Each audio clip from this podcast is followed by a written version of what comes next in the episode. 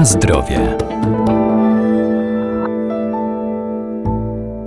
Organizm człowieka w większości składa się z wody, którą szybko tracimy, dlatego musimy ją uzupełniać. To ważne, ale wciąż niewiele osób wie, ile płynów powinno się wypijać w ciągu dnia i jakie konsekwencje niesie ze sobą odwodnienie.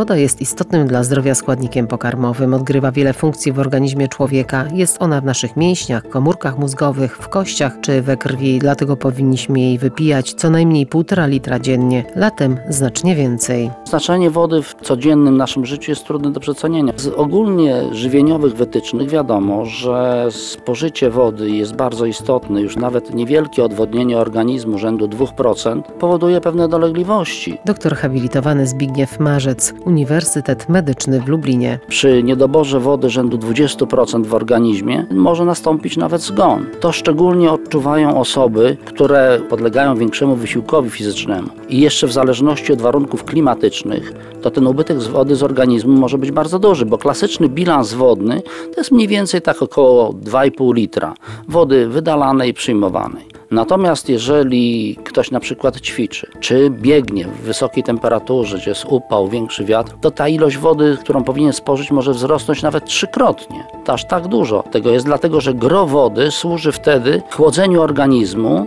po prostu i, i gro wydziela się przez skórę właśnie na skutek parowania, ochładzając organizm, nie dopuszczając do przegrzania. No i oczywiście istotna jest jakość wody. Składniki mineralne, które wchodzą w skład wód, jest ich tak z grubsza wykryto około 50. Z tego tak naprawdę znaczenie ma 9 do 10. Przyjmuje się, żeby uznać wodę za mający wpływ istotny na funkcjonowanie organizmu, to ilość składnika dostarczanego z wodą do całodniowej racji pokarmowej powinna przekraczać 15% ilości zalecanej. To jest naprawdę trudno osiągnąć i niewiele wód takie zawartości posiada. Dwa główne składniki z kationów, które występują, to jest wapń i magnez.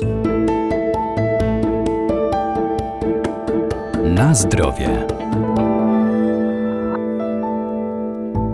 Na półkach sklepowych mamy ogromny wybór różnego rodzaju wód. Przeważająca część konsumentów różnicę widzi jedynie w cenie, ale tak naprawdę różnią się one ilością składników mineralnych ważnych dla prawidłowego funkcjonowania naszego organizmu. Niedobory wapnia i magnezu, a także innych składników w diecie możemy dodatkowo uzupełniać spożywając poszczególne rodzaje wód mineralną, źródlaną czy też stołową i leczniczą. Wapń magnez jest korzystny i w diecie są ich ewidentne niedobory, zwłaszcza wapnia.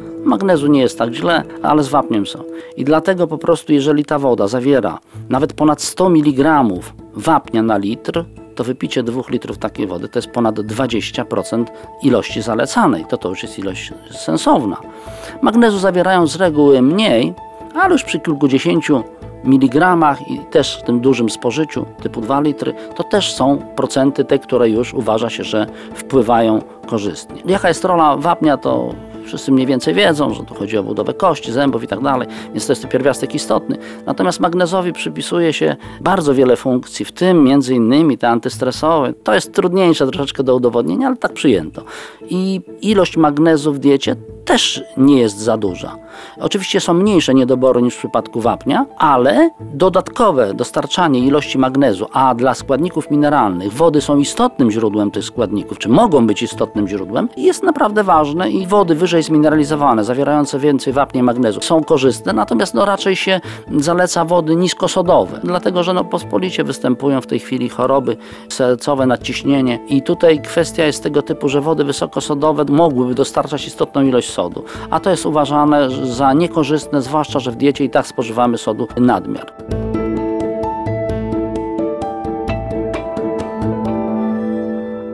Niewskazane jest spożywanie tzw. Tak wód smakowych, które przeważnie powstają na bazie wody z dodatkiem soków, ale zawierają także sztuczne aromaty oraz duże ilości cukru i innych substancji słodzących.